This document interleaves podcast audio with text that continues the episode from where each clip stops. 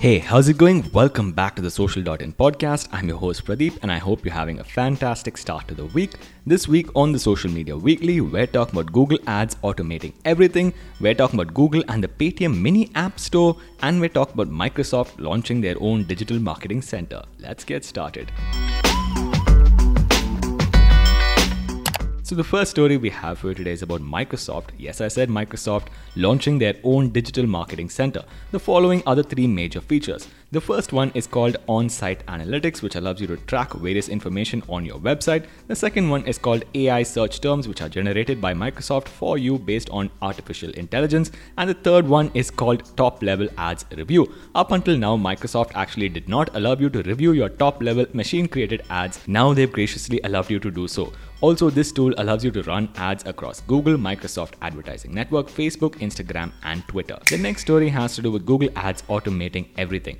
If you remember, a while back, Google gave us something called rising retail categories. Actually, that's a tongue twister. You can keep saying it fast like this rising retail categories, rising retail categories, rising retail categories. Anyway, this tool is now being brought into Google Ads along with audience insights, auction insights, Google Trends, predictions, and forecasting. The second tool is called Performance Max Mode, which is similar to Universal App Campaigns and allows you to run ads across everything Google owns. The third one is called Video Action Ads and basically allows you to run direct response ads across video on YouTube and other Google properties as well as TV. Apparently, Google says there are now 100 million users watching YouTube TV and YouTube on TV screens. The next story has to do with Google and the Paytm Mini App Store. So, Google is playing fast and loose with various developers. They are saying that across the world by September 2021, they will start to enforce their 30% digital tax. But in India, however, they will only do it in April of 2022. Lucky lucky us, I guess. The reason for this is because Paytm, Zomato, and other startups have started to object with Google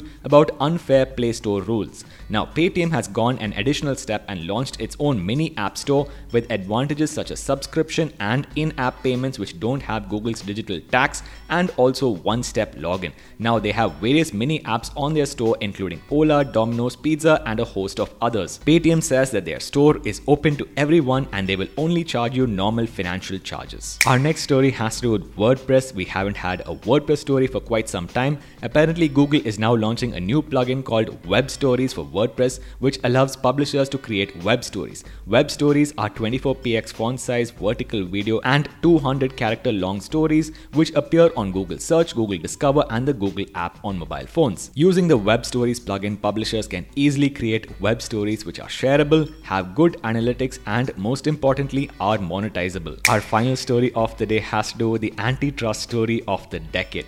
The US government, specifically the House Judiciary Committee, has filed a 500 page report which talks about antitrust and Facebook, Amazon, Apple, and Google. There is one master report, there are also two sub reports from Republicans, but anyway, the master report is the one that we need to pay attention to. The first company is obviously Facebook, they either destroy or copy their competitors. The second one is Amazon with their Amazon Basics brand, which destroys sellers using Amazon's superior insights. The third one is Apple, which controls 60% of the US smartphone market with iOS, and therefore their App Store is dominant. And the final one is obviously Google, which owns search, literally all of search. Obviously, these companies need to be broken up, and I, for one, am finally happy to see the US government do something about it.